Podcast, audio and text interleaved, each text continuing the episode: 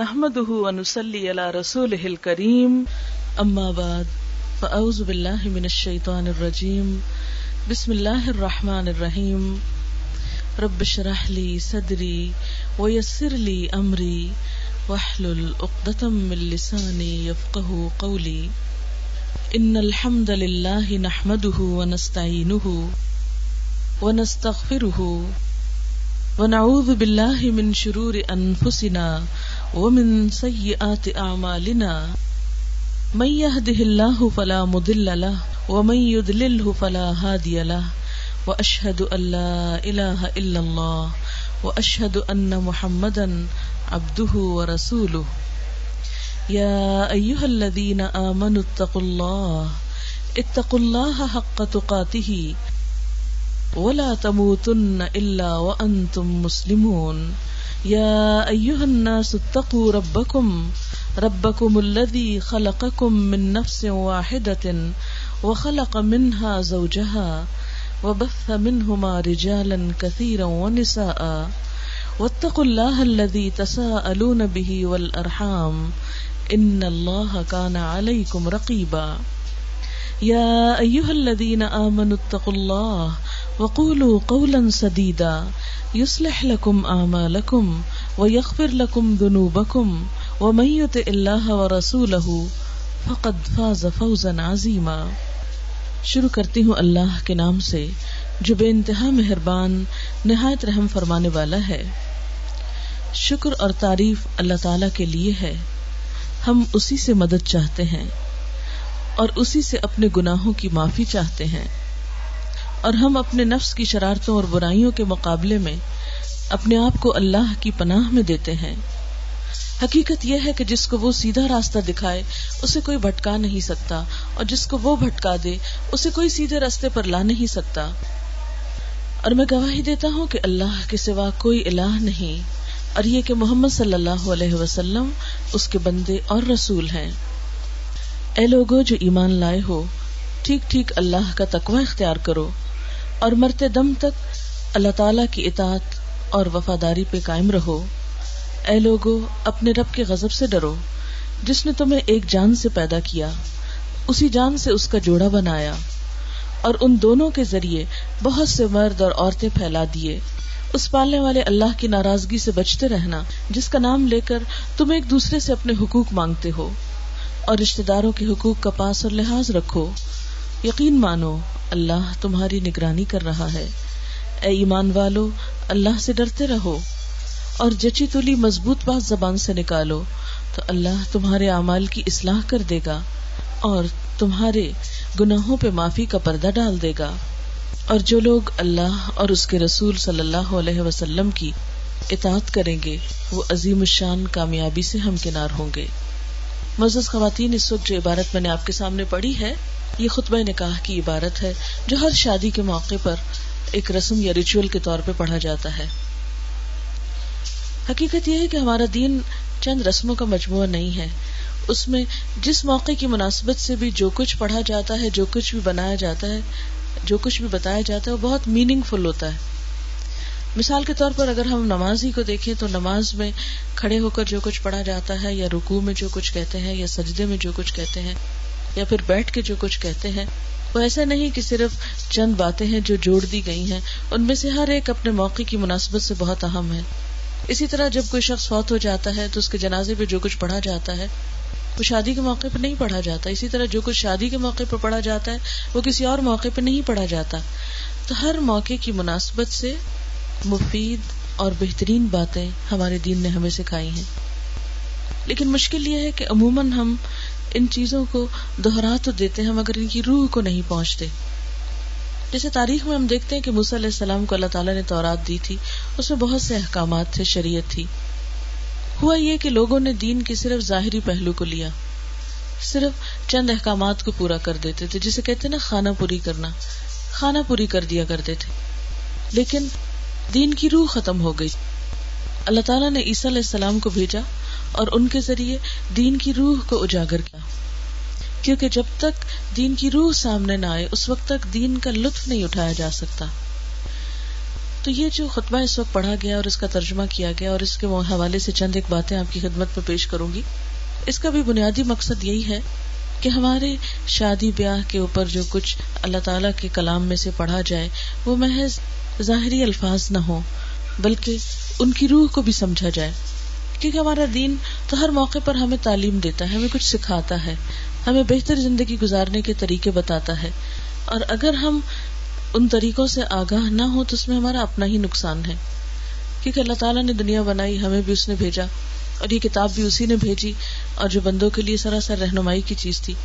لیکن افسوس یہ کہ آج ہم مسلمان ہوتے بھی اس کی رہنمائی سے محروم ہے یہ اتنا بڑا روشن چراغ ہمارے پاس موجود ہے، لیکن ہم نے اس کو ڈھانپ کے رکھا ہوا ہے۔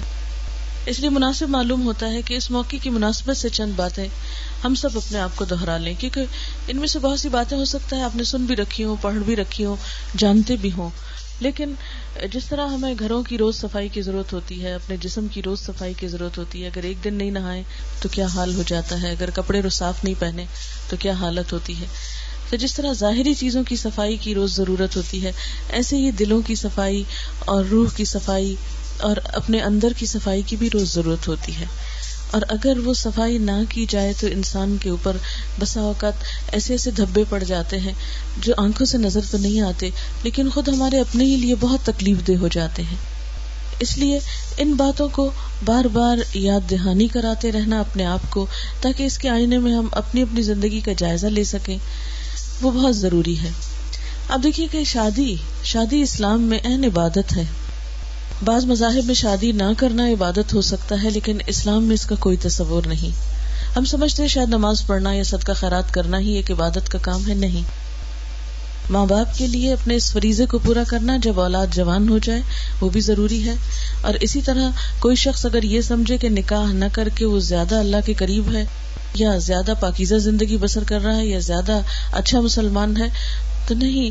ٹھیک ہے، موقع میسر نہ آنا اور بات ہے، لیکن جب شادی کا موقع ہو اور اللہ تعالیٰ وسائل میسر کر دے، تو پھر یہ عین دنیا دارانہ کام اللہ تعالیٰ کی نگاہ میں عین عبادت ہے۔ بعض حالات میں نکاح کرنا فرض ہوتا ہے، لیکن عمومی طور پر یہ سنت ہے۔ جیسے کہ حدیث میں آتا ہے ان نکاح سنتی۔ نکاح میری سنت میں سے ہے، میرے طریقے میں سے ہے۔ اور ہمن رغبان سنتی فلئی سمنی جو میرے طریقے کو پسند نہ کرے، میرے طریقے سے منہ موڑ لے، وہ مجھ سے نہیں۔ یعنی کوئی اگر نکاح کو برا سمجھتا ہے، یا قید سمجھتا ہے، یا مصیبت سمجھتا ہے، یا ایک پابندی سمجھتا ہے، اور ان ذمہ داریوں کو اٹھانا نہیں چاہتا، تو یہ کوئی ہیلدی ایٹیٹیوڈ نہیں ہے۔ کیونکہ یہ اللہ تعالیٰ نے انسان کی ضرورت رکھا ہے، انسان کی فطرت میں رکھا ہے۔ اور اللہ تعالیٰ نے جس طرح ہمارے جسم کی مشینری کو اس طرح بنایا ہے کہ ہمیں بھوک لگتی ہے، کھانے کی ضرورت ہوتی ہے اسی طرح لباس پہننے کی ضرورت ہوتی ہے گرمی سردی کے اپنے تقاضے ہوتے ہیں۔ اسی طرح شادی بیاہ کی ضرورت بھی اللہ تعالیٰ نے ہی انسان کے اندر رکھی ہے۔ اور ان تقاضوں کو پورا کرنا اور جائز حلال طریقے سے پورا کرنا، یہ سراسر ایک عبادت ہے۔ اس میں اجر و ثواب ہے۔ پھر اس کے بعد شوہر اور بیوی ایک دوسرے کے جو حقوق نبھاتے ہیں، ایک دوسرے کے لیے جو سیکریفائس کرتے ہیں، ایک دوسرے کی جو خدمت کرتے ہیں، ایک دوسرے کو جو کام آتے ہیں، ایک دوسرے کو جو خوشیاں دیتے ہیں، یہ ساری چیزیں عبادت میں شمار ہوتی ہیں۔ کیونکہ آپ کسی کو خوشی نہیں دے سکتے جب تک آپ قربانی نہ کریں۔ آپ کسی کو خوش رکھ نہیں سکتے جب تک آپ خود دکھ نہ اٹھائیں۔ تو کسی کی خوشی کے لیے اپنے جذبات کبھی قربان کر دینا، دوسرے کے دل رکھنے کے لیے کبھی اپنے دل پہ پتھر رکھ لینا، یہ سراسر عبادت کے کام ہے اور انسانیت کے شرف کا تقاضا ہے۔ تو آئیے ان باتوں کی روشنی میں اس خطبے کا جائزہ لیتے ہیں۔ سب سے پہلے تو اللہ تعالیٰ کی حمد و ثنا کی گئی ہے کہ سب تعریف اللہ تعالیٰ کے لیے ہے۔ اور اس لیے کہ زندگی میں انسان کو جو بھی نعمت ملتی ہے وہ اسی کے عزن سے آتی ہے۔ ورنہ بعض اوقات آپ نے دیکھا ہوگا، بچے اچھے بلے ٹھیک ہوتے ہیں لیکن بس بات بنتی نہیں، رشتہ کہیں طے پاتا ہی نہیں، کوئی بظاہر رکاوٹ نظر نہیں آتی، لیکن بات بھی بنتی نظر نہیں آتی۔ عموماً ہم پھر توہمات کا شکار ہو جاتے ہیں جی کوئی جادو ہو گیا یا کچھ ایسا۔ نہیں، اصل بات یہ کہ اللہ کا عزم نہیں ہے۔ تو جب اللہ کا عزن ہو جائے اور خوشی کا موقع آ جائے اور اللہ تعالیٰ اسباب پیدا کر دے، تو اس نعمت کے ملنے پر شکر گزاری بہت ضروری ہے۔ اور اللہ تعالیٰ کا وعدہ ہے، جو نعمتوں پہ شکر کرے گا، میں اس کو نعمتیں اور دوں گا۔ ان شکر تم لزید کیونکہ ہم کسی چیز کا حق نہیں رکھتے۔ جو کچھ بھی وہ دیتا ہے، یہ نہیں کہ ہمارا حق ہے یا رائٹ ہے کہ جو ہمیں ضرور ملنا چاہیے۔ نہیں، یہ اس کا فضل ہے ہم پر، اس کا احسان ہے۔ اگر وہ نہ بھی دے، تو ہم اس کو کچھ نہیں بگاڑ سکتے۔ کچھ نہیں کر سکتے، ناراض نہیں ہو سکتے۔ اور اگر ہوں بھی تو اسے کیا فرق پڑتا ہے؟ پھر اپنا ہی آپ نقصان کرتے ہیں۔ اس لیے اس نعمت کے ملنے پر بھی خصوصی طور پر اللہ تعالیٰ کا شکر ادا کرنا چاہیے۔ الحمد للہ نستعین ہم اس سے مدد چاہتے ہیں، کیونکہ اہم ذمہ داریوں کو نبھانے کے لیے انسان دوسروں کی مدد کا محتاج ہوتا ہے۔ اور سب سے بڑا مددگار تو خود اللہ ہے۔ انسان چھوٹی سے چھوٹی ضرورت پہ اور بڑی سے بڑی ضرورت پہ۔ ہر موقع پہ اللہ تعالیٰ کی طرف رجوع کرے۔ صحابہ کرام کا طریقہ کیا تھا؟ کہ اگر جوتے کا تسمہ بھی ٹوٹ جاتا، تو پہلی دعا ان کی اللہ سے ہوتی یا اللہ، تو میری ضرورت کو پورا کر دے۔ کیونکہ چھوٹی چھوٹی چیزوں میں جب انسان اللہ تعالیٰ سے مانگتا ہے، تو وہ ایک کنیکشن بحال رہتا ہے، ایک رابطہ رہتا ہے۔ اسی لیے دعا کرنے کو عبادت کی کریم یا مغز بتایا گیا ہے کہ جیسے دودھ میں سب سے اس کا قیمتی حصہ اس کی کریم ہوتی ہے یعنی یا نچوڑ جو اس کا ہے بالکل اسی طرح پوری عبادت میں جو دعا مانگنا ہے، یہ اللہ تعالیٰ کو بے حد پسند ہے۔ اللہ تعالیٰ اس شخص سے ناراض ہوتا ہے جو دعا نہیں مانگتا۔ دعا کرنا بھی این عبادت ہے۔ اور اس لیے عبادت ہے کہ اس سے بندہ اپنے رب کے سامنے اپنے سارے دکھ، ساری مشکلات اور ساری حقیقتیں بیان کرتا رہتا ہے۔ ایک کمیونیکیشن ہوتا ہے اور اس کے ذریعے انسان کو اپنے رب سے قرب حاصل ہوتا ہے۔ تو نستعین ہو اس موقع پر بھی جب جب دل میں کوئی پریشانی آئے جب کوئی معاملہ مشکل نظر آنے لگے، فوراً اللہ سے رجوع کرے نبی صلی اللہ علیہ وسلم جو کہ سارے انسانوں کے گائیڈ تھے، رہنما تھے، اللہ تعالیٰ کے رسول تھے، تمام پیغمبروں کے سردار تھے، لیکن آپ کا حال کیا تھا؟ اپنی چھوٹی چھوٹی ضروریات میں بھی اللہ تعالیٰ کی طرف رجوع کرتے۔ احادیث میں آتا ہے، جب کوئی مشکل پیش آتی، فوراً نماز کی طرف رجوع کرتے۔ کیونکہ اللہ تعالیٰ کا خود فرمان ہے وسطین بصبر وسلاد مدد مانگو صبر اور نماز سے۔ لیکن افسوس کے ساتھ یہ کہنا پڑتا ہے کہ جب شادی کی مصروفیات ہوتی ہیں، یا تیاری کا وقت ہوتا ہے، یا اور اسی طرح کے ہم بزی ہو جاتے ہیں تو ہماری نمازیں چھوٹنے لگتی ہیں، یا ان میں غفلت کرنے لگتے ہیں، یا جلدی جلدی مارے مارے پڑھنے لگتے ہیں۔ تو یہ طریقہ درست نہیں ہے۔ دنیا کا اپنا حصہ ہے، لیکن اللہ تعالیٰ کا اپنا حق ہے۔ ایک کا حق دیتے ہوئے دوسرے کا حق قربان نہیں کرنا چاہیے۔ بعض اوقات ہم حقوق اللہ کی ادائیگی اس لیے چھوڑ دیتے ہیں کہ ہم بندوں کے حق جو ادا کر رہے ہیں، اپنے آپ کو تسلی دے دیتے ہیں۔ کہ ہم بندوں کے لیے بہت کیئرنگ ہے کائنڈ ہے اس لیے کیا فرق پڑتا ہے کہ اگر ہم نماز نہ بھی پڑھیں؟ نہیں، آپ دیکھیے کہ جیسے بندوں میں بھی آپ اگر ماں باپ کا حق دے رہے ہیں تو آپ یہ نہیں کہہ سکتے، چونکہ میں ماں باپ کے لیے بہت اچھا ہوں، اس لیے اگر میں نے اگر اولاد کو نہیں بھی پوچھا تو کوئی فرق نہیں پڑتا۔ آپ یہ نہیں کہہ سکتے۔ آپ یہ نہیں کر سکتے کہ آپ کہیں کہ میں یتیموں مسکینوں کا اتنا خیال رکھتا ہوں، اس لیے اگر میں اپنے پڑوسی کو اگنور بھی کر دوں تو کوئی فرق نہیں پڑتا۔ نہیں، ہر ایک کا اپنا حق ہے۔ ہر ایک کا اپنا مقام ہے۔ اسی طرح اللہ تعالی کا اپنا مقام ہے۔ اس کے اپنے حقوق ہیں۔ اس کی عبادات اپنی جگہ ہے بندوں کا اپنا مقام ہے۔ بندوں کا اپنا حق ہے۔ ایک کا حق دیتے ہوئے دوسرے کا حق نہیں مارے۔ جہاں اس بات کی اجازت نہیں کہ بندوں کا حق دیتے ہوئے اللہ کا حق نہیں مارنا، وہاں اس بات کی بھی اجازت نہیں کہ ہم حقوق اللہ ادا کرتے ہوئے بندوں کے حق ضبط کر جائیں یا بندوں کا حق ادا نہ کریں۔ ایسا نہیں کہ گھر والے بھوکے ہوں اور ہم لمبی لمبی نماز شروع کر دیں، اس کی بھی ہمیں اجازت نہیں ہے۔ ہر کام کا اپنا ایک وقت ہے اور اپنا ایک مقام ہے۔ اس لیے نستعین ہو اس موقع پر بھی یعنی اچھا ہوتا ہے جب رشتہ طے ہو رہا ہو، تو کیا کیا جائے؟ دو نفل پڑھ کر استخارہ کر لیا جائے۔ استخارے کی دعا پڑھ کے خیر مانگ لی جائے۔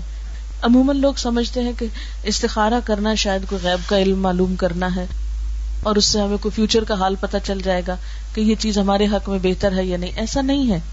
استخارہ سمپلی کیا ہے کہ انسان اللہ تعالی سے مدد مانگتا ہے اہم معاملات میں۔ نبی صلی اللہ علیہ وسلم نے فرمایا، خدا سے استخارہ کرنا اولاد آدم کی سعادت ہے۔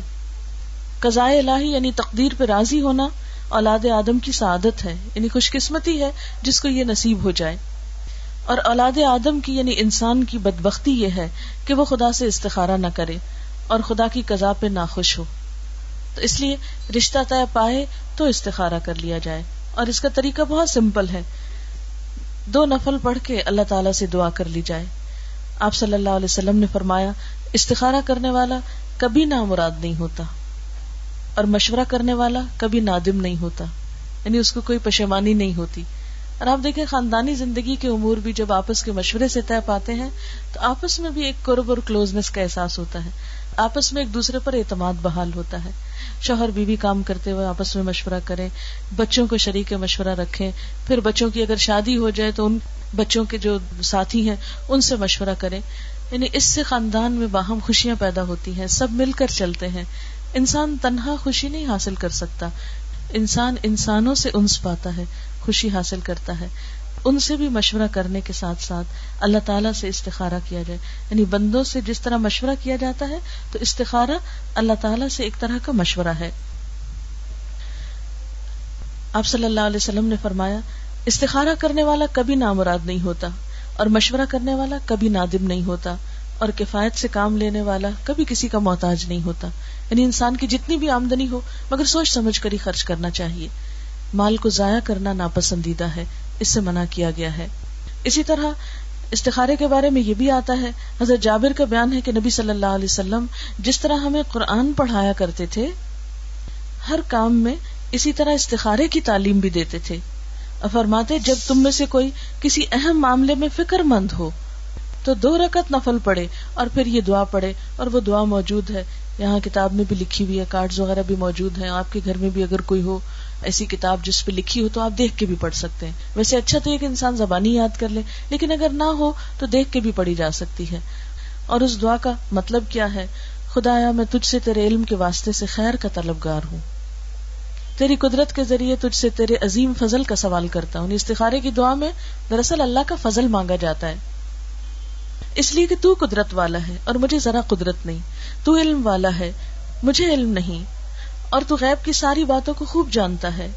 خدایا، اگر تیرے علم میں یہ کام میرے لیے بہتر ہے، میرے دین اور دنیا کے لحاظ سے اور انجام کے لحاظ سے، تو تو میرے لیے اسے قائم کر دے یعنی مقدر کر دے، اور میرے لیے اس کو آسان کر دے، اور میرے لیے اس کو مبارک کر دے۔ اب آپ دیکھیں کتنی دعائیں ہیں اس میں۔ نستعین کا مطلب کیا ہے کہ ہم اس شادی کے معاملے میں اللہ کی مدد چاہتے ہیں؟ پھر اللہ تعالیٰ کتنے مہربان ہیں کہ وہ ہمیں یہ بھی سکھا دیتا ہے کہ مدد مانگو کیسے، دعا کیسے مانگو؟ دعا میں کیا کہو؟ کیونکہ ایٹ ٹائمز ہم چاہتے کچھ ہیں، مگر اس بچے کے حال کی طرح جیسے بھوکا ہوتا ہے نا بچہ، تو رو رو کے بتاتا ہے، اسے یہ نہیں پتا ہوتا کہنا کیا، مانگنا کیا ہے، ضرورت کیا ہے۔ پھر ماں پوچھتی اچھا کیا چاہیے؟ بولو کیا چاہیے؟ کیا کہتے؟ بھوک لگی ہے، پیٹ میں درد ہے، سر درد ہے، کیا ہے تمہیں؟ تو ہمارا حال بھی ان بچوں ہی کی طرح ہے کہ جو اپنی تکلیفوں کو خود بھی نہیں جانتے اور اپنے رونے اور اپنے ڈسٹریس اور اپنے جو ایک انکمفرٹیبل سی فیلنگ ہوتی ہے، بعض اوقات خود بھی نہیں پہچانتے ہوتے کہ ہمیں ہے کیا، ہمیں کیا دکھ ہے۔ ان نون سا دکھ ہوتا ہے اور نئی خبر ہوتی کہ کیا گزر رہی ہے اور کیوں گزر رہی ہے۔ ایسے مواقع پر انسان اگر اللہ تعالی کی طرف رجوع کرے، لگتا تو مشکل ہے، لیکن صرف دو نفل پڑھ کے بھی دعا کر لے۔ تو بہت فرق پڑ جاتا ہے اور فکر دور ہو جاتی ہے۔ تو آپ دیکھیے، اس دعا پہ غور کیجیے کہ میرے لیے اس کام کو آسان کر دے، میرے لیے اس کو مبارک کر دے یعنی اس میں برکتیں پیدا کر دے۔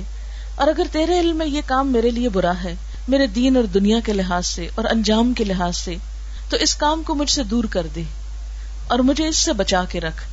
میرے لیے خیر اور بھلائی مقدر فرما، جہاں کہیں بھی ہو، اور پھر مجھے اس پہ راضی کر دے۔ اور یکسو کر دے۔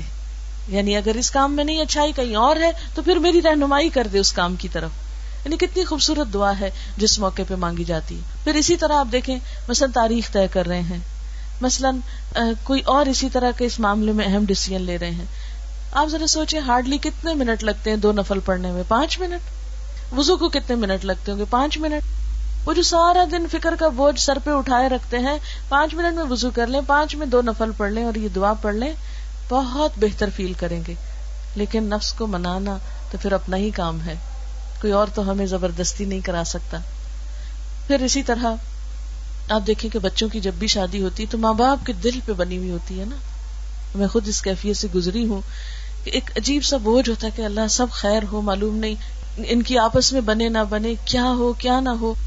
ایسی ساری فکروں کو اللہ کے حوالے کرے بس جب فکر چھانے لگے، دو نفل پڑھ کے اللہ تعالیٰ سے دعا کر لیں۔ نستعین ہو یہ اللہ ہی نے ہمیں طریقہ سکھایا ہے کہ ہم اس سے مدد مانگے لیکن یعنی ساری قدرت، ساری قوت اس کے ہاتھ میں نا، کتنی نشانیاں ہیں اس کی ہمارے سامنے کہ ساری قوت اس کے ہاتھ میں ہے۔ مثلاً آپ دیکھیں کہ اس درخت کا ڈیزائن جو ہے، یہ ہمارے مرضی سے تو نہیں ہوا۔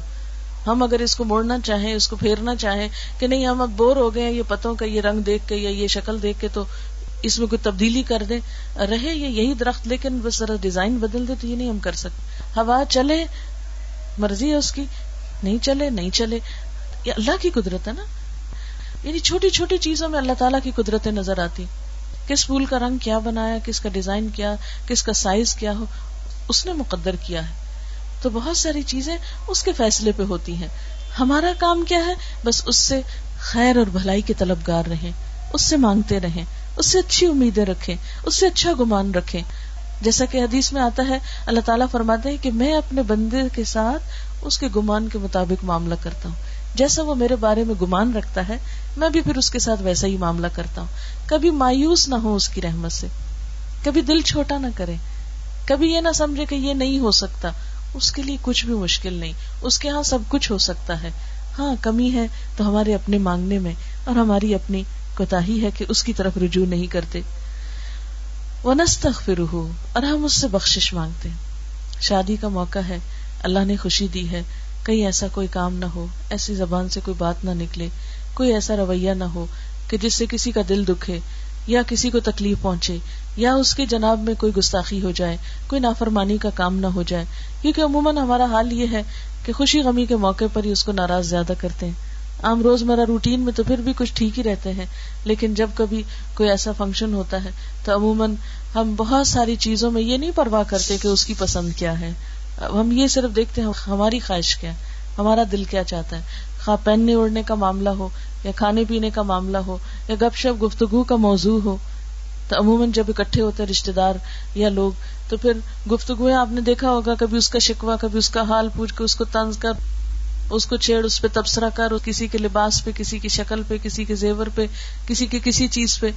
یہی چیزیں ہیں نا جو انسانوں کو انسانوں سے دور کرتی رہتی ہیں اور ایک دوسرے کے لیے تکلیف کا سبب بنی رہتی اچھا اخلاق جو ہے میزان میں سب سے بھاری نیکی ہوگی، اور یہی بد اخلاقی ہے جو انسان کے سارے عمل برباد کر دے گی۔ اس لیے ایسے موقع پر نستخ فرح ساتھ ساتھ جاری رہنا چاہیے کہ اللہ تعالیٰ تو ہماری کوتاہیوں سے درگزر فرما اور جو خوشیاں تو نے دی ہیں ان کو باقی رکھ، کیونکہ یہ اللہ کا احسان ہے نا۔ اگر خدا نہ خواستہ وہ ناراض ہو جائے اور دے کے واپس لے لے خوشیاں تو ہم کیا کر سکتے ہیں؟ تو اس لیے جو کچھ ہمیں ملا ہو، اس پر شکر گزاری اور اپنے گناہوں کا احساس اور اس پہ توبہ بے حد ضروری ہے۔ ونعوذ باللہ من شرور انفسنا۔ ہم اپنے نفس کے شر سے بچنے کے لیے اپنے آپ کو اللہ کے حوالے کرتے ہیں۔ اب دیکھیے، اس موقع پہ نفس کے شر سے بچنے کی دعا کیوں مانگی جا رہی؟ اس کی وجہ یہ ہے کہ شادی کا موقع ایسا موقع ہوتا ہے جس میں انسان پھر صرف اپنی مرضی نہیں کر سکتے۔ یعنی شادی کے بعد کی زندگی میں انسان تنہا نہیں چل سکتا، اس کو دوسرے کو ساتھ لے کے چلنا ہوتا ہے۔ اچھا شادی سے پہلے عموماً ہم اپنی مرضی سے سوتے ہیں، اپنی مرضی سے جاگتے ہیں، اپنی مرضی سے سب کام کرتے ہیں، لیکن شادی کے بعد اب ہر بات میں دوسرے کا بھی خیال کرنا ہے۔ سونے میں، جاگنے میں، کھانے میں، پینے میں، پسند، ناپسند میں، باہر آنے جانے میں۔ اب دیکھیے عموماً شادی کے بعد جھگڑے کن باتوں پہ شروع ہوتے ہیں؟ چھوٹی چھوٹی کو بڑی باتیں نہیں ہوتی، چھوٹی چھوٹی بات۔ ایک کچھ کرنا چاہ رہا ہے، دوسرا کچھ کرنا چاہ رہا ہے۔ اب ہر ایک اپنی مرضی چاہتا ہے۔ اب دو لوگوں کی مرضی بیک وقت تو نہیں ہو سکتی۔ تو ایسے میں کیا کرنا چاہیے دونوں کو؟ کبھی ایک اپنی مرضی چھوڑ دے اور کبھی دوسرا چھوڑ دے۔ کبھی لو، کبھی دو۔ اس سے پھر گزارا ہوتا ہے۔ اور اگر ہم یہ کہیں می اینڈ مائی لائف میری زندگی، میں جو چاہوں کروں، میری جو پسند مجھے تو عادت نہیں ہے کسی کے ساتھ اس طرح کسی کے لیے سبمٹ کرنے کی یا کسی کی بات ماننے کی۔ میں تو یہ غلامی برداشت نہیں کر سکتی۔ اس سے زندگی نہیں گزرتی۔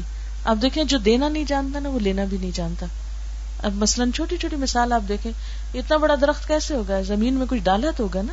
اس کے بغیر تو نہیں کھڑا ہو سکتا۔ اور ہمارے سیٹ اپ میں عموماً لڑکیوں کو قربانی زیادہ کرنی پڑتی ہے۔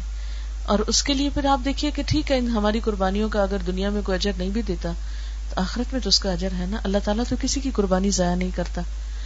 لیکن چھوٹی چھوٹی چیزوں میں ضد کا شکار ہونے کی بجائے، ایک دوسرے کے ساتھ کھینچا تانی کرنے کی بجائے، صرف اپنی مرضی جتانے کی بجائے، بہتر طریقہ یہ ہے کہ انسان ایسے موقعوں پر کچھ چیزیں اگنور کر دے، کچھ چیزیں بھول جائے اور کچھ چیزوں میں کبھی اپنا حق مانگ بھی لے اور کبھی مان بھی رکھے دوسرے سے، کیونکہ بعض چیزیں محبت سے اچھی لگتی ہیں اور بعد میں لڑائی بھی اچھی ہوتی ہے۔ وہ بھی محبت ہی کا ایک دوسرا رخ ہوتا ہے۔ لیکن ہر چیز اپنے وقت پہ اور اپنی حد کے اندر اچھی لگتی۔ حد سے بڑی ہوئی لڑائی جھگڑا، حد سے بڑی ہوئی خود غرضی، کوئی بھی چیز جو اپنی حد سے بڑھ جاتی ہے تو وہ اپنا حسن کھو بیٹھتی ہے۔ ہر چیز اپنے تناسب اور اپنے یعنی خاص پروپورشن کے ساتھ زیادہ بہتر طور پر بہتر نمونہ پیش کرتی ہے یا خوبصورت طرز عمل اس اس میں انسان کا سامنے آتا ہے۔ لیکن جو چیز حد سے بڑھ جائے اس سے انسان کے لیے نقصان اور مشکلات ہی کھڑی ہو جاتی ہیں۔ اور پھر یہاں پر بتایا کہ جس کو اللہ گمراہ کر دے، اس کو کوئی ہدایت نہیں دے سکتا۔ اور یہ اللہ تعالیٰ کسی پہ ظلم نہیں کرتا کہ زبردستی کسی کا بٹکا دے۔ یہ اس وقت ہوتا ہے کہ جب انسان کے اپنے اندر جب بہت سرکشی آ جاتی جب انسان کسی انسان کی بھی نہیں سننا چاہتا، تو پھر وہ دل اتنا سخت ہوتا ہے کہ بعض اوقات انسان کے سامنے اللہ کا حکم بھی آتا ہے تو وہ بھی نہیں ماننا چاہتا۔ اس کی طرف بھی توجہ نہیں دیتا۔ پھر جب انسان کے اوپر ایسی کیفیت آتی ہے تو پھر اللہ تعالیٰ بھی اس کو چھوڑ دیتا ہے اس کے حال پر۔ ایسے میں ہر انسان کے اوپر زندگی میں ایسی آزمائشیں آتی رہتی ہیں، ایسے وقت آتے رہتے ہیں کہ جب ہم اپنے آپ سے بھی بعض اوقات بیزار ہونے لگتے ہیں، بعض اوقات کوئی چیز ہمیں اچھی نہیں لگتی۔ تو ایسے موقعوں پر دو چیزیں کرنی چاہیے۔ ایک تو یہ کہ خود اپنے طور پر کثرت سے استغفار کرنا چاہیے۔ دوسرا یہ کہ جو بھی بہن، بھائی رشتے دار آپس میں ہے ایسے شخص کے ساتھ ایک طرح سے ہمدردی کرنی چاہیے۔ بعض اوقات ایسا ہوتا ہے نا کہ ایک شخص ہماری مرضی کے مطابق کام نہیں کر رہا ہوتا۔ جیسے شوہر ہے، بیوی ہے، بچے ہیں، بہن، بھائی ہیں، کوئی بھی۔ ہم چاہتے ہیں وہ اس طرح بہیو کرے جیسے ہم چاہتے ہیں۔ وہ چاہتا ہے مجھے چھوڑ دو، میں اس طرح بہیو کرنا چاہتا ہوں جیسے میرا دل ہے۔ اب ایسے اگر دونوں طرف سے کھینچا تانی شروع ہو جائے تو کچھ بھی حاصل نہیں ہوتا۔ اگر ایسے میں اگر ایک شخص جھک جائے کچھ اور دوسرے کو کنسول کرے، دوسرے کی ہمدردی اور دوسرے سے تھوڑا محبت اور شفقت کے ساتھ پیش آئے، تو آپ دیکھیں گے کہ اس طرح انسان دوسرے کو پل کر لیتا ہے، اس کو کھڑا کر دیتا ہے، یا اس کی ایک طرح سے مدد ہو جاتی ہے جس سے زندگی پھر سے اپنی ڈگر پر آ جاتی۔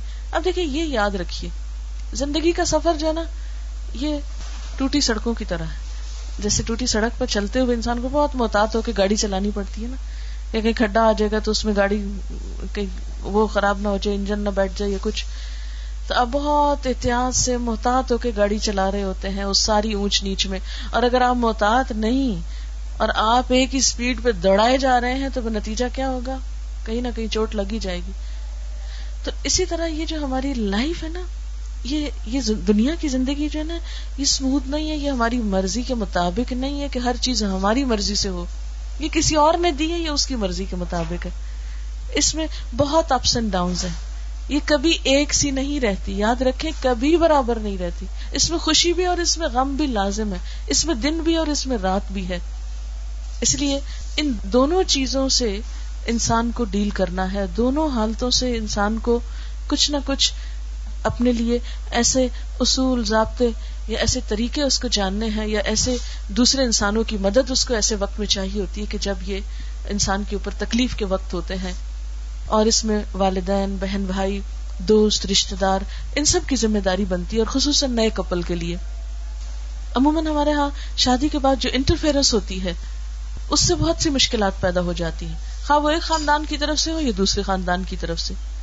تو میرے خیال میں اگر لڑکی اور لڑکے کو بہت سے معاملات میں خود باہم ایک دوسرے کے ساتھ کمپرومائز کرنے دیا جائے، تو بازو کا زیادہ بہتر نتیجے سامنے آتے ہیں، بنسبت اس کے کہ سسرال یا ماں باپ کی ہر معاملے میں ایک مداخلت یا ہر معاملے میں ایک گائیڈ لائن جو ہے، وہ رہے۔ لیکن بعض اوقات یہ ہے کہ ایسے معاملات میں ماں باپ کی رہنمائی بھی بے حد ضروری ہوتی ہے۔ پھر یہاں پر آپ دیکھیے کہ کلمہ شہادت پڑھا گیا۔ بات یہ کہ جیسے زندگی کے جتنے بھی موقع ہیں، ان سب میں یہ کلمہ پڑھا جاتا ہے۔ جب بچہ پیدا ہوتا ہے، اس کے کان میں یہ آزان دی جاتی ہے، اس میں اشد اللہ الہ الا اللہ پڑھا جاتا ہے۔ بچہ بولنے لگتا ہے تو اس وقت اس کو کلمہ سکھایا جاتا ہے۔ پھر اسی طرح شادی کا موقع ہے، پھر یہ کلمہ پڑھا جاتا ہے۔ اسی طرح جب فوت ہونے لگتا ہے، اس وقت کلمہ پڑھا جاتا ہے۔ تو یہ جو کلمہ شہادت ہے، یہ زندگی کے سارے اہم مواقع پر ہمارے لیے ایک طرح سے تجدید ایمان کا طریقہ یا ذریعہ بن جاتا ہے کہ ہم اپنا تعلق اللہ تعالیٰ سے ظاہر کریں کہ ہم اس کے بندے ہیں۔ پھر دیکھیے، خطبہ نے کہا میں تین آیتیں ہیں اور تین آیتوں میں چار دفعہ اللہ سے ڈرنے کا حکم ہے۔ دیکھو، لوگوں، خدا کا خوف کرو۔ اللہ سے ڈرتے ہوئے اپنے معاملات کرو۔ کیوں؟ اس لیے کہ جس انسان کے دل میں خدا کا خوف نہ ہو، نہ وہ اللہ کا حق دے سکتا نہ بندوں کا۔ تو بات ہو رہی تھی تقوا کی۔ تقوا کا مطلب ہوتا ہے اللہ تعالیٰ کا احساس دل میں رہنا۔ کوئی بھی کام کرتے وقت اللہ تعالیٰ کو یاد رکھنا۔ مثلاً انسان جب کسی بھی انسان کے ساتھ معاملہ کرتا ہے اور اس کے دل میں خدا کا خوف ہوتا ہے، اس کا احساس ہوتا ہے، تو وہ اس پہ زیادتی نہیں کر سکتا۔ کیونکہ اسے پتا ہوتا ہے کہ وہ دیکھ رہا ہے۔ نہ سامنے کر سکتا ہے اور نہ پیٹ پیچھے کر سکتا ہے۔ عموماً آپ دیکھیں گھروں میں جھگڑے کیوں بڑھتے ہیں؟ جب ایک شخص دوسرے پہ زیادتی کرتا ہے اور زیادتی کرنے والا بھول جاتا ہے کہ میرے اوپر رب دیکھ رہا ہے، مجھے کسی کو حساب دینا ہے، جواب دینا ہے۔ جب تک انسانوں کے اندر خدا کا خوف نہ ہو، ایک پر امن اور پرسکون معاشرہ وجود میں نہیں آ سکتا۔ عموماً آپ دیکھیں کہ جب ساس بہو کا جھگڑا بھی ہوتا ہے تو اس میں بھی بعض اوقات باتیں بڑھا چڑھا کے بیان کی جاتی ہیں۔ یعنی ایک فریق مثلا اگر بیوی شوہر کو بات کر رہی ہے تو وہ اگر بات پوری صحیح نہیں کرتی، اس میں کچھ ایڈ کر دیتی تاکہ اس کی بات کا وزن زیادہ ہو، غلط بیانی کر دیتی ہے۔ تو اسی وقت ہوتا ہے کہ جب انسان کو یہ پتا نہ ہو کہ جھوٹ جو ہے وہ ہلاک کرنے والی چیز ہے اور اللہ تعالیٰ دیکھ رہا ہے۔ اور اس میں پھر یہ کہ بات بڑھانے میں صرف جھوٹ ہی نہیں ہوتا، الزام تراشی بھی ہوتی ہے۔ اور جو بہتان ہوتا ہے یہ دوسرے کے اوپر الزام لگانا ہوتا ہے کسی کے اوپر کوئی توہمت لگانا کہ جو کام کسی نے کیا نہیں، وہ اس پہ جڑ دینا۔ یہ تو جھوٹ سے بھی بڑا جرم پھر ہو جاتا ہے۔ اس سے تو سالوں کی عبادت ضائع ہو جاتی ہے۔ لیکن عموماً آپ نے دیکھا ہوگا کہ بعض اوقات ایک شخص اگر نسبتاً کمزور ہے دوسرے کے، تو اس کے اوپر بعض اوقات حد سے بڑی ہوئی باتیں بھی چشمہ کر دی جاتی ہیں۔ تو یہ طریقہ ہو سکتا ہے کوئی دنیا میں انسان کچھ بھی نہ کہہ سکے۔ کوئی مظلوم جو ہے وہ اپنی صفائی بھی نہ دے سکے۔ لیکن اس کو پتا ہوتا ہے کہ کون کیا بول رہا ہے۔ اسی طرح بازو کا عورت بےچاری کا قصور نہیں ہوتا، لیکن اس کو شوہر بلا وجہ طلاق دے دیتا ہے۔ چھوٹی چھوٹی بات میں غصے میں آ کے بڑے بڑے بول بول دیتا ہے، زندگی کو اجیرن کر دیتا ہے۔ اب یہ سب کچھ کیسے ختم ہو سکتا کوئی قانون کسی کو پابند نہیں کر سکتا۔ اب دیکھیے کہ کرسچینٹی کے اندر مثال کے طور پر یہ قانون ہے کہ طلاق نہیں ہو سکتی یا طلاق دینا منع ہے، بس ایک دفعہ جو جوڑا بن گیا ہمیشہ کے لیے ہو گیا۔ اب آپ دیکھیں کہ کتنے کتنی ہی طلاق کی روز ہوتی ہیں اور کتنے ہی لوگ ہیں جو شادی بعد میں ہوتی ہے اور طلاق کی باتیں پہلے ہی ہو جاتی ہیں۔ وہ خاص طور پر جو پیپر میرجز ہوتی ہیں یا وقتی طور پر نکاح ہوتے ہیں اور رخصتی سے پہلے ہی بہت سے ایسے گڑبڑ اور لڑائی جھگڑے شروع ہو جاتے ہیں۔ تو یہ سب کچھ جو ہے، یہ کوئی بھی قانون روک نہیں سکتا۔ آپ کوئی قانون دنیا میں نہیں پاس کر سکتے کہ جس کی روح سے انسانوں کو اخلاق کا پابند بنایا جائے۔ یہ سب چیزیں انسان کے اندر سے اٹھتی ہیں۔ جب تک انسان کی تربیت نہ ہو، جب تک انسان کی سوچ اچھی نہ ہو، جب تک انسان کا اپنا اندر اچھا نہ ہو، اس وقت تک بات نہیں بن سکتی۔ اور یہ جو تقوی ہے، یہ دراصل انسان کے اندر کی خوبصورتی کی بات ہے۔ ایک لباس انسان باہر پہنتا ہے، اپنے جسم کی خوبصورتی کے لیے۔ اور ایک لباس انسان اپنے اندر رکھتا ہے۔ اس کی روح بھی ایک لباس پہنتی ہے اور وہ لباس قرآن پاک میں اس کو لباس و تقوا کہا گیا ہے۔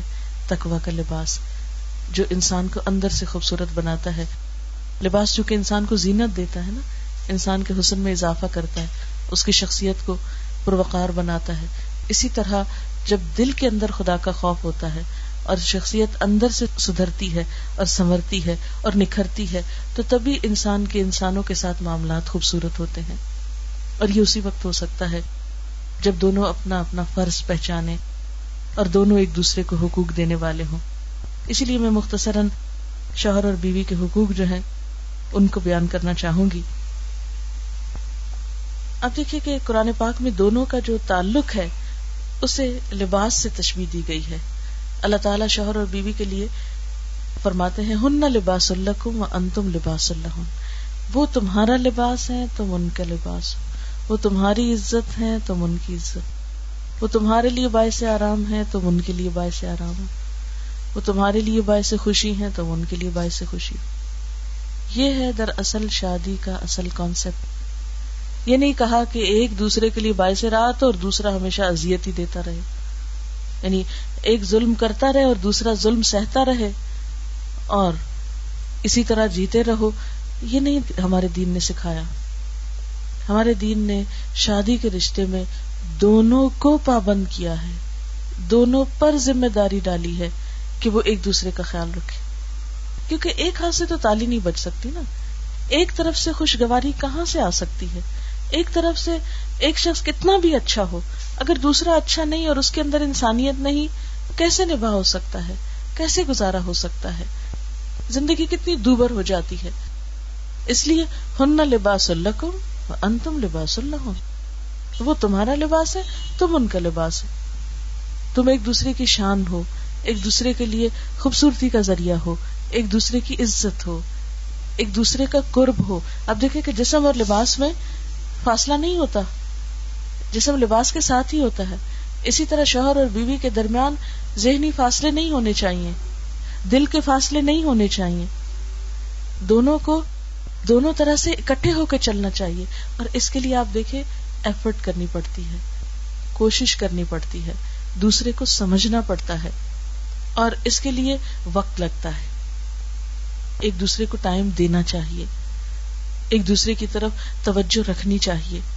اور ونس جب ایک طرح سے سیٹلمنٹ ہو جاتی ہے ایک دوسرے کو سمجھ لیتے ہیں، پھر پتہ چل جاتا ہے کہ اس کو کون سی بات پسند نہیں۔ اور انسان ان چیزوں کو اوائڈ کرنے لگتا ہے جو دوسرے کو اچھی یہ حکمت سے اسی طرح زندگی گزرتی ہے نا۔ بیوی بی کو پتا چل گیا، شوہر کو یہ باتیں نہیں اچھی لگتی۔ وہ خاص طور پہ ان سے بچنے کی کوشش کرتی ہے، جھگڑا نہ ہو گھر میں، ناراضگی نہ ہو۔ اور اسی طرح شوہر پہ بھی لازم ہے کہ وہ بھی دیکھے کہ بیوی بی کو کون سی باتیں اچھی نہیں لگتی۔ وہ ان چیزوں سے پرہیز کرے۔ تو آپ دیکھیں گے کہ دونوں جب احتیاط کے ساتھ چلیں گے تو زندگی کتنی خوشگوار ہو سکتی ہے۔ اور اگر دونوں صرف اپنی ذات میں جیئیں گے، صرف اپنے سکون سے غرض ہے، صرف اپنی خوشی کا پتا ہے، صرف اپنا فائدہ چاہیے، تو پھر نہیں بات بنے گی۔ اس لیے دونوں کو سیکریفائس کرنے کی ضرورت ہے۔ اب دونوں کے کیا فرائض ہیں؟ مثلاً شوہر کے اوپر ذمہ داری ڈالی گئی وہ آشرو ہن بالمعروف۔ بیویوں کے ساتھ بھلے طریقے سے زندگی بسر کرو، اچھے طریقے سے گزارا کرو۔ آپ صلی اللہ علیہ وسلم نے فرمایا لوگوں سنو، عورتوں کے ساتھ اچھے سلوک سے پیش آؤ، کیونکہ وہ تمہارے پاس قیدیوں کی طرح ہیں۔ تمہیں ان کے ساتھ سختی کا برتاؤ کرنے کا کوئی حق نہیں، سوائے اس صورت کے کہ جب ان کی طرف سے کھلی ہوئی نافرمانی سامنے آئے۔ پھر اسی طرح آپ نے فرمایا کہ تمہارے کچھ حقوق ان پر ہیں اور ان کے کچھ حقوق تم پر ہیں۔ پھر اسی طرح حکم یہ دیا گیا کہ بیوی سے اچھا گمان رکھو۔ اگر کوئی بات اچھی نہیں بھی لگتی تو اسی میں مت اڑ جاؤ۔ کوئی دوسری اچھی بات اس میں تلاش کرو۔ ان کرے تم ہننا پھر اگر تم ان کو ناپسند بھی کرتے ہو یعنی زیادہ باتیں نہیں اچھی لگتی بیوی کی، مثلاً فسان تک شیئن وجہ اللہ فی ہی خیرن کثیرا ہو سکتا ہے ایک چیز تمہیں اچھی نہ بھی لگے اور اللہ اسی میں تمہارے لیے بہت بڑی بھلائی رکھ دے۔ اگرچہ یہ بات مردوں کو کہی جا رہی ہے کہ بیوی کی کوئی بات نہیں بھی پسند تو بھی بنا کے رکھو ہو سکتا ہے اللہ اس سے تمہیں ایسی اولاد دے جو تمہارے لیے بہت آنکھوں کی ٹھنڈک ہو۔ کیونکہ ضروری تو نہیں ہوتا کہ ساری خوشیاں بیک وقتی زندگی میں اکٹھی آ جائیں۔ بعض چیزیں ایک وقت میں آتی ہیں، بعض اوقات بعض چیزیں لیٹ ملتی ہیں۔ بعض چیزوں کے لیے عرصہ دراز تک صبر کرنا پڑتا ہے۔ اور کئی دفعہ یہ دیکھا گیا ہے، مثلا شوہر بیوی کی آپس میں اتنی نہیں بنی، لیکن اللہ نے اولاد بہت فرما بردار دی۔ پچھلے سارے غموں کا مداوع ہو گیا۔ اب ایک تو یہ تھا کہ انسان سب کچھ چھوڑ کے چلا جائے، ختم کر دے۔ اور دوسرا یہ ہے کہ انسان صبر کر لے۔ اور آج نہیں تو کل صبر کا پھل تو میٹھا ہے۔ اللہ تعالیٰ کسی کی بھی قربانیوں کو ضائع نہیں کرتا۔ پھر اسی طرح آپ صلی اللہ علیہ وسلم نے فرمایا، کوئی مومن اپنی مومن بیوی سے نفرت نہ کرے۔ اگر بیوی کی کوئی عادت اس کو پسند نہیں تو ہو سکتا ہے دوسری عادت پسند آ جائے۔ اور ہونا بھی یہی چاہیے۔ جس طرح مثلاً پھول دیکھتے ہوئے ہو سکتا ہے کسی کو یلو کلر پسند ہو اور کسی کو پرپل پسند ہو۔ تو عموماً ہم جب کسی چیز کو دیکھتے تو کیا دیکھتے جو چیز ہم کو اچھی لگتی؟ ویسے کسی کے فیس میں سے کیا ہم دیکھتے ہیں بازو کا اگر کسی کی آنکھیں اچھی لگتی ہیں یا ناک اچھا لگتا ہے، تو اس کا چہرہ دیکھتے ہوئے بھی اس خاص حصے پہ ہماری نظر زیادہ ہوتی ہے نا، جو ہماری پسند کا ہوتا ہے۔ مثلا اپنے بچوں میں دیکھ لیں یا اور اپنے جان پہچان، اسی طرح عادتوں میں بھی یہ دیکھنا چاہیے۔ جو دوسرے کی کمزوریاں ہیں، دوسرے کی جو آتے اچھی نہیں لگتی، اگر وہ نظر آئیں بھی تو نگاہ پھیر لیں۔ ان کی طرف زیادہ توجہ نہ کریں۔ لیکن شیطان ہے نا ہمارا کھلا دشمن۔ وہ ہمیں وہی چیزیں بار بار وہ یاد کراتا ہے اور دوسرے کی خیر، بھلائی سب کچھ بلوا کے رکھ دیتا ہے۔ تو اس لیے خوشحال زندگی کا راز کیا ہے؟ اگر ایک عادت تم کو پسند نہیں، تو دوسری عادت پہ توجہ دو جو تمہیں پسند ہے۔ اس طرح نباہ ہو جائے گا۔ پھر اسی طرح ایک دوسرے کو معاف کر دینا چاہیے۔ افو درگزر کا طریقہ اختیار کرنا چاہیے۔ قرآن پاک میں اللہ تعالیٰ فرماتے ہیں، یا ایوہ الذین آمنوا، ان من ازواجکم و اولادکم عدو لکم فاحذروہم و ان تعفو و تصفحو و تغفرو فان اللہ غفور رحیم۔ اے لوگو، جو ایمان لائے ہو، تمہاری بیویاں اور بچے باز تمہارے دشمن ہو سکتے اگر تم معاف کر دو، درگزر کرو اور اگنور کر دو، بخش دو تو اللہ تعالیٰ بھی غفور رحیم ہے۔ گویا تین لفظ معاف کرنے کے یہاں اکٹھے کر کے اللہ تعالیٰ نے یہ نقطہ واضح کر دیا کہ اس زندگی میں خوشحالی معاف کیے بغیر نہیں آ سکتی۔ اگر دلوں میں رکھ لو گے گرے باندھ لو گے پکا کر لو گے بات نہیں بنے گی۔ اس میں چھوٹی سے چھوٹی سے لے کر بڑی سے بڑی چیزیں معاف کرتے جاؤ۔ ایک دفعہ نہیں، دو دفعہ نہیں، تین دفعہ نہیں، بار بار معاف کرو۔ انسان ہے نا، زندگی میں آتے پختہ بھی ہو جاتی ہیں۔ انسان کوشش بھی کرے تو بعض اوقات نہیں ان سے جان چھڑا سکتا۔ تو کیا کرو معاف کر دو۔ لیکن معافی کا بھی طریقہ ہوتا ہے نا، دوسرا بھی تو معافی مانگے۔ یہ تو نہیں کہ دوسرا کہ میں اپنی ضد کا پکا ہوں، تم چاہو تو مجھے معاف کر کے قبول کر لو۔ یہ نہیں ہو سکتا۔ کچھ ایک جھکے، کچھ دوسرا جھکے تو باہم بہتری ہو جاتی ہے۔ پھر اسی طرح آپ صلی اللہ علیہ وسلم نے بیوی کے ساتھ اچھے اخلاق کا برتاؤ کرنے کا حکم دیا۔ آپ نے فرمایا، کامل ایمان والے مومن وہ ہیں جو اپنے اخلاق میں سب سے اچھے ہوں اور تم میں سب سے اچھے لوگ وہ ہیں جو اپنی بیویوں کے حق میں اچھے ہوں۔ آپ صلی اللہ علیہ وسلم حضرت عائشہ کے ساتھ کیسا سلوک کرتے؟ وہ فرماتی ہے کہ میں آپ کے گھر آ کر گڑیوں سے کھیلا کرتی تھی۔ میری سہیلیاں بھی میرے ساتھ کھیلتی تھی۔ آپ جب آتے تو میری سہیلیاں چھپ جاتی۔ آپ ایک ایک کو ڈھونڈ کے میرے پاس بھیجتے تاکہ وہ میرے ساتھ کھیلیں۔ یعنی اب اس میں آپ دیکھیں کہ ایک شوہر جو ہے، خوشگوار زندگی، اگر چاہتا ہے تو بیوی کی دلچسپیوں ہابیز یا اس کی پسند کا خیال اگر رکھے، جو کہ جائز حدود کے اندر ہے نہ جائز نہ ہو، جائز حدود کے اندر ہے، تو اس میں آپ دیکھیں گے کہ دوسرے کی خوشی کا خیال کرنا پلٹ کر خوشی لاتا ہے۔ اگر آپ کسی کو خوش کریں گے تو کوئی آپ کو بھی خوش کرے گا۔ لیکن اگر آپ دوسرے کو فینڈی کر رہے ہیں تو اس سے کسی خوشی کا، کہاں سے آپ اس کو زبردستی تو نہیں خوش کر سکتے؟ مثلاً اگر بیوی کے کسی بات پہ موڈ آف ہے اور شوہر اس کو دیکھ کے اور غصہ کرنا شروع کر دے اور کہ مسکراؤ تم۔ اور ایک دو لگا جائے کہ مسکراؤ تو ایک دو لگا کے تو مسکروا، کوئی نہیں سکتا کسی کو۔ شوہر کا فرض ہے کہ بیوی کی ضروریات پوری کرے۔ اللہ تعالیٰ نے بیوی اور شوہر دونوں کی دائرہ کار الگ کی ہے نا۔ اور جب شوہر بیوی پہ اسپینڈ کرتا ہے نا، تو اس سے بیوی کے اندر ایک احسان مندی اور ایک قدر دانی آتی ہے۔ پھر جواباً وہ اس کے لیے کوئی قربانی کرتی ہے۔ اور اس طرح تعلقات خوشگوار ہوتے ہیں۔ لیکن اب جو ہمارے یہاں ایک کانسیپٹ ہو گیا کہ نہیں، لڑکی اس وقت خوشحال ہوگی جب انڈیپینڈنٹ ہوگی۔ اپنا کمائے گی تو خوشحال ہوگی۔ ٹھیک ہے، اگر کسی میں صلاحیت ہے کوئی کما لے، لیکن یہ یاد رکھیں کہ اپنا کما کر وہ خوشی نہیں ہو سکتی جو شوہر کے مال میں سے استعمال کر کے ہوتی ہے کیونکہ پھر اس سے ایک تعلق بنتا ہے نا۔ ایک رشتہ مضبوط ہوتا ہے۔ اگر میں اپنی ضروریات خود پوری کر سکتی، دوسرا اپنی ضرورت خود پوری کر سکتی پھر ایک دوسرے کی ضرورت بھی نہیں رہتی۔ اللہ نے یہ جو دونوں کو ایک دوسرے کا محتاج رکھا ہے نا، شوہر بچوں کے لیے بیوی کا محتاج ہے۔ وہ کوئی طریقہ نہیں کر سکتا جب تک وہ تعاون نہ کرے کہ وہ اس کے لیے بچہ پیدا کرے۔ اور اسی طرح بیوی کو شوہر کا محتاج رکھا کہ وہ اس پہ خرچ کرے۔ تو دونوں جب ایک دوسرے کی ضرورت بنتے ہیں تو تعلق زیادہ مضبوط ہوتا ہے اور جب دونوں ایک دوسرے سے بے نیاز ہونے لگتے ہیں تو پھر تعلق بھی باہم نہیں بنتا۔ اس لیے قرآن پاک سے ہمیں یہ پتا چلتا ہے کہ شوہر پہ لازم ہے کہ وہ بیوی کے اوپر خرچ کرے۔ ہاں اس کے مقابلے میں اگر بیوی ارن کرتی ہے تو اس پہ لازم نہیں ہے کہ وہ شوہر کے لیے خرچ کرے۔ ہاں اگر وہ کرتی ہے تو اس کے لیے سب کا شمار ہوتا ہے۔ پھر اسی طرح شوہر کی اطاعت جو ہے وہ لازم ہے۔ مسلمان عورت کے لیے جائز نہیں کہ شوہر کی مرضی کے بغیر گھر سے قدم باہر رکھے۔ کہیں ایسی جگہ جائے جہاں جانا شوہر کو پسند نہیں۔ یہ عورت کی ذمہ داریوں میں سے ہے۔ پھر اسی طرح عورت کی ذمہ داریوں میں سے کہ اپنی عزت و عصمت اور آبرو کی حفاظت کرے۔ کوئی ایسا کام نہ کرے جس سے شوہر کے دل میں شک آئے یا اعتماد ختم ہو۔ کیونکہ آپ دیکھیں شوہر بیوی کا جو رشتہ ہے نا، اعتماد کا رشتہ ہے۔ اور اگر اعتماد ٹوٹنے لگے تو اس رشتے میں تلخیاں اور کانٹے بھر جاتے ہیں۔ بھول کے بھی کوئی ایسا کام نہ کرے انسان جس سے ایک دوسرے پہ مان ختم ہو یا بے وفائی کا شبہ ہو۔ اس سے انسان ساری نعمتیں ہوتے ہوئے بھی گھر کا سکون نہیں پا سکتا۔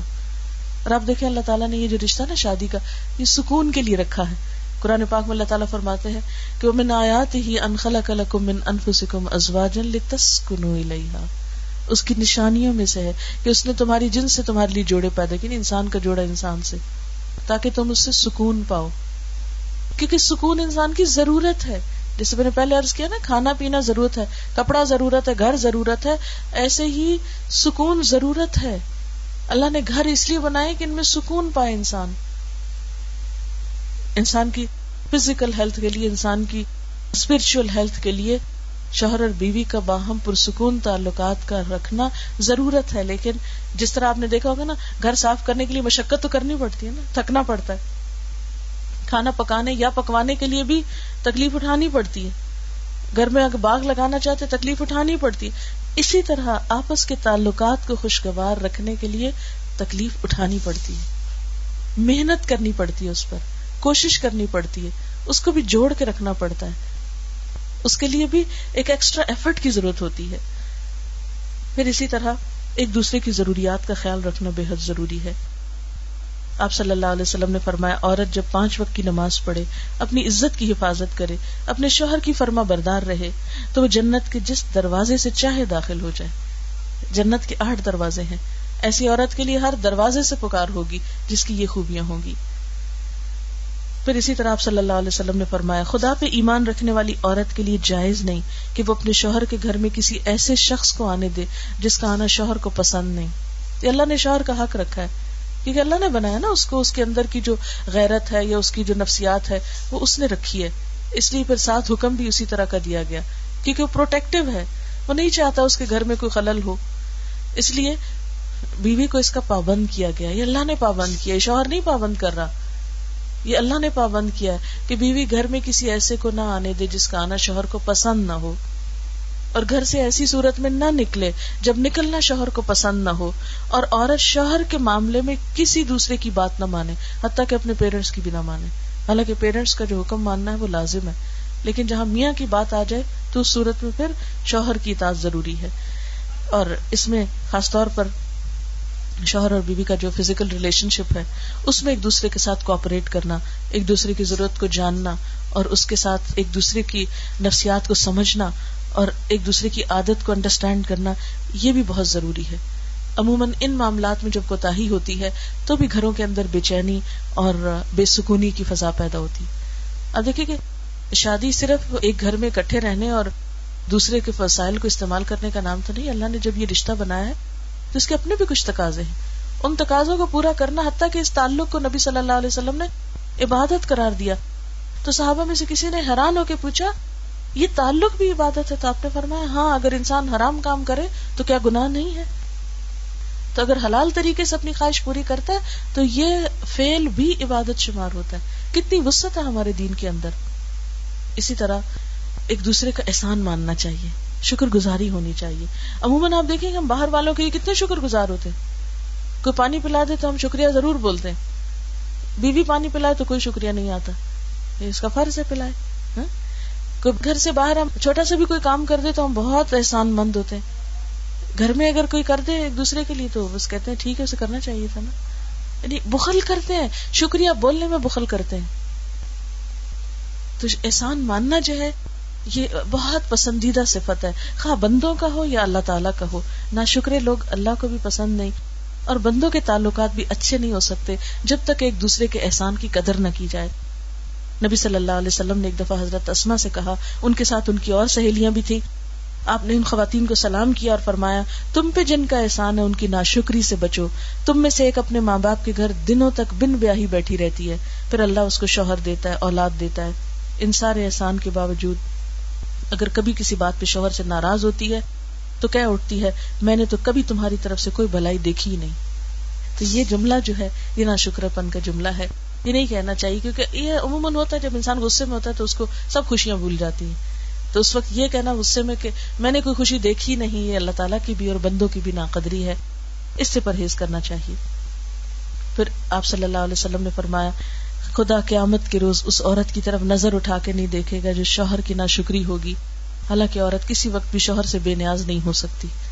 یعنی سب کام ہو سکتا ہے مگر شوہر کی کمی کوئی اور نہیں پوری کر سکتا۔ ماں باپ بھی نہیں پوری کر سکتے۔ بہن بھائی بھی نہیں پوری کر سکتے۔ وہ جیسا بھی ہو، ضروریات کو وہی سمجھتا ہے اور وہی وہ سب حقوق دے سکتا ہے۔ پھر آپ صلی اللہ علیہ وسلم نے یہ بھی فرمایا، مومن کے لیے خوف خدا کے بعد سب سے اچھی نعمت نیک بیوی ہے۔ نیک بیوی کون سی؟ اس کی کیا تعریف ہے کہ جب شوہر کوئی کام کہے تو خوشی سے کر دے۔ جب اس پہ نگاہ ڈالے تو اس کو خوش کر دے۔ اور جب اس کے بھروسے پہ قسم کھا بیٹھے تو قسم پوری کر دے۔ اور جب کہیں چلا جائے تو اس کے پیچھے اپنی عزت و آبرو کی حفاظت کرے۔ اور شوہر کے مال اور اسباب میں اس کی خیر خواہ رہے، اس کو ضائع نہ کرے۔ یہ ایک اچھی بیوی کی خوبیاں آپ صلی اللہ علیہ وسلم نے بتائی اور پھر آخری چیز، صفائی، ستھرائی، سلیقہ شوہر کے لیے زیب و زینت کا اہتمام، یہ چیزیں بھی اس دواجی زندگی میں خوبصورتی پیدا کرتی ہیں۔ اور اس کا بھی اہتمام جو ہے پھر ایک عبادت ہو جاتا ہے۔ لیکن ہمارا حال یہ کہ جب ہمیں کہیں باہر جانا ہوتا ہے تو ہم بہت اہتمام کریں گے۔ لیکن شوہر کے لیے بطور خاص نیت کر کے اہتمام نہیں کر ہم یہ کہتے ہیں، اس کو تو نظر ہی نہیں آتا۔ اس نے کبھی تعریف ہی نہیں کی، اس کو پتہ ہی نہیں میں نے کیا پہنا اور کیا نہیں پہنا۔ تو کس لیے پہنے؟ ایک شیطان ہمیں جواز فراہم کر دیتا نا۔ حالانکہ ہر کوئی ڈسکرپٹیو نہیں ہوتا۔ جس طرح بازو کا ہم خواتین بہت ڈسکرپٹیو ہوتی اس نے یہ پہنا، اس کا یہ اینگل تھا، یہ ایسا تھا، ویسا تھا شوہروں مردوں کی اس طرح کی نظر نہیں ہوتی۔ پھر ہم ان سے وہ ایکسپیکٹ کرتے ہیں جو ہم خود کر رہے ہوتے ہیں، یا خود چاہتے ہیں۔ وہ اس پہ پورے نہیں اترتے، تو ہمارے اسٹینڈرڈ سے گر جاتے ہیں۔ تو اس سے یہ ہے کہ ان کی اور بھلائیاں یاد رکھ کے اگر اس طرح کی کوئی کمی کوتا ہو جائے، تو اسے اگنور کر دینا چاہیے۔ اور ان کے لیے بھی بطور خاص اہتمام کرنا چاہیے۔ دیکھیے کہ مثلاً اس جگہ پر ہم بیٹھے ہوئے ہیں۔ اس جگہ کو خوشگوار بہت سی چیزوں نے ملا کے بنایا نا۔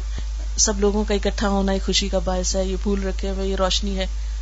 اب ہم ایک ایک چیز گن تو نہیں سکتے، لیکن اوور آل ہر چیز کا اپنا ایک افیکٹ ہے۔ اور ہر ہر چیز کا اپنا ایک اثر ہے۔ تو اسی طرح شوہر اور بیوی کے تعلقات میں بہت ساری چیزیں ایسی ہوتی ہیں جو ہم کو نظر نہیں آ رہی ہوتی، جو سامنے اس کا اثر نہیں ہوتا، مگر وہ بیک گراؤنڈ پہ ہوتی ہیں۔ مگر ہم ان کو کبھی بھی نہیں سامنے لاتے اور کبھی بھی ان کا ذکر نہیں کرتے، تو ہمیں ان معاملات میں تھوڑی کوشش کر کے کچھ احسانات کا کبھی زبان سے اگر بول دیں گے تو اس سے کچھ کمی نہیں ہوتی، لیکن دوسرے کا دل جیتا جاتا ہے۔ اور دوسرے کا دل خوش کرنا تو بہت بڑی عبادت ہے۔ اور اس کا آغاز اگر گھر سے ہو تو اور اچھا ہے۔ کیونکہ گھر والوں کو خوشیاں دینے سے خود خوشیاں اپنے آپ پہ پلٹتی دے کر زیادہ ملتی ہیں، لیتے وہی ہیں جو دینا جانتے ہیں۔ تو اللہ تعالیٰ ہمیں عمل کی توفیق عطا فرمائے۔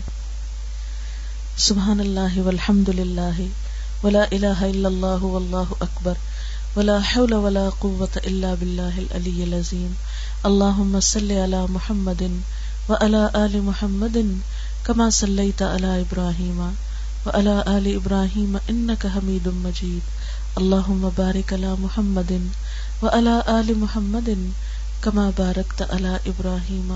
وعلى آل إبراهيم إنك حميد مجيد. ربنا آتنا في الدنيا حسنة وفي الآخرة حسنة وقنا عذاب النار. ربنا لا تزغ قلوبنا بعد إذ هديتنا وهب لنا من لدنك رحمة إنك أنت الوهاب. ربنا هب لنا من أزواجنا وذرياتنا قرة أعين وجعلنا للمتقين إماما. یا حیو یا قیوم برحمتک نستغیث۔ یا اللہ پاک، جو کچھ ہم نے پڑھا ہے اپنی رحمت سے قبول فرما۔ یا اللہ، اس گھر پر اپنی خوشیاں، اپنی رحمتیں اور برکتیں نازل فرما۔ یا اللہ، جن بچوں کی شادی ہے، انہیں آپس میں ایک دوسرے سے بہترین محبت کرنا سکھا۔ ایک دوسرے کے لیے بہت کیئرنگ بہت لونگ اور ایک دوسرے کے لیے سیکریفائس کرنے والے۔ یا اللہ، انہیں دنیا اور آخرت کی خوشیاں عطا فرمانا سال اولاد سے نوازنا۔ دونوں خاندانوں کی آنکھوں کی خوشیاں ہوں۔ یا اللہ، ہر حاسد کے حسد اور ہر نظر بد سے محفوظ رکھنا۔ یا اللہ، ہم سب کے گھروں میں خوشیاں پیدا فرما۔ سب دکھی دلوں کے دکھ دور فرما۔ سب تکلیف حال لوگوں کے تکلیفیں دور فرما۔ یا رب العالمین، جتنے بھی بہنیں آئی ہیں، ان سب کے دلوں میں جو دعائیں اور نیک تمنا ان کو پورا فرما۔ یا اللہ ہماری اولادوں کو، ہماری آنکھوں کی ٹھنڈک بنا۔ انہیں دنیا اور آخرت میں بہترین کامیابی عطا فرما۔ ہمارے شوہروں کو ہماری آنکھوں کی ٹھنڈک بنا۔ ہمیں ان کی آنکھوں کی ٹھنڈک بنا۔ ہمارے گھروں میں خوشیاں پیدا فرما۔ یا رب العالمین، جو مالی مشکلات کا شکار ہے ان کی تکلیفیں دور فرما۔ جو اپنے بچوں کے رشتوں کے لیے پریشان ہے ان کی پریشانی دور فرما۔ یا اللہ، جو جس لحاظ سے بھی دکھی ہے، اس کا دکھ دور فرما۔ تو ہم سب پر اپنی رحمت نازل فرما۔ تو ہم سے راضی ہو جا۔ ہمیں اپنا قرب عطا فرما، تو ہم سے راضی ہو جا۔ ربنا تقبل منا انك انت السميع العليم وتب علينا انك انت التواب الرحيم وصلى الله تعالى على خير خلقه محمد وعلى اله واصحابه واهل بيته اجمعين برحمتك يا ارحم الراحمين الهي امين سبحانك اللهم وبحمدك نشهد ان لا اله الا انت نستغفرك ونتوب إليك والسلام عليكم ورحمة الله وبركاته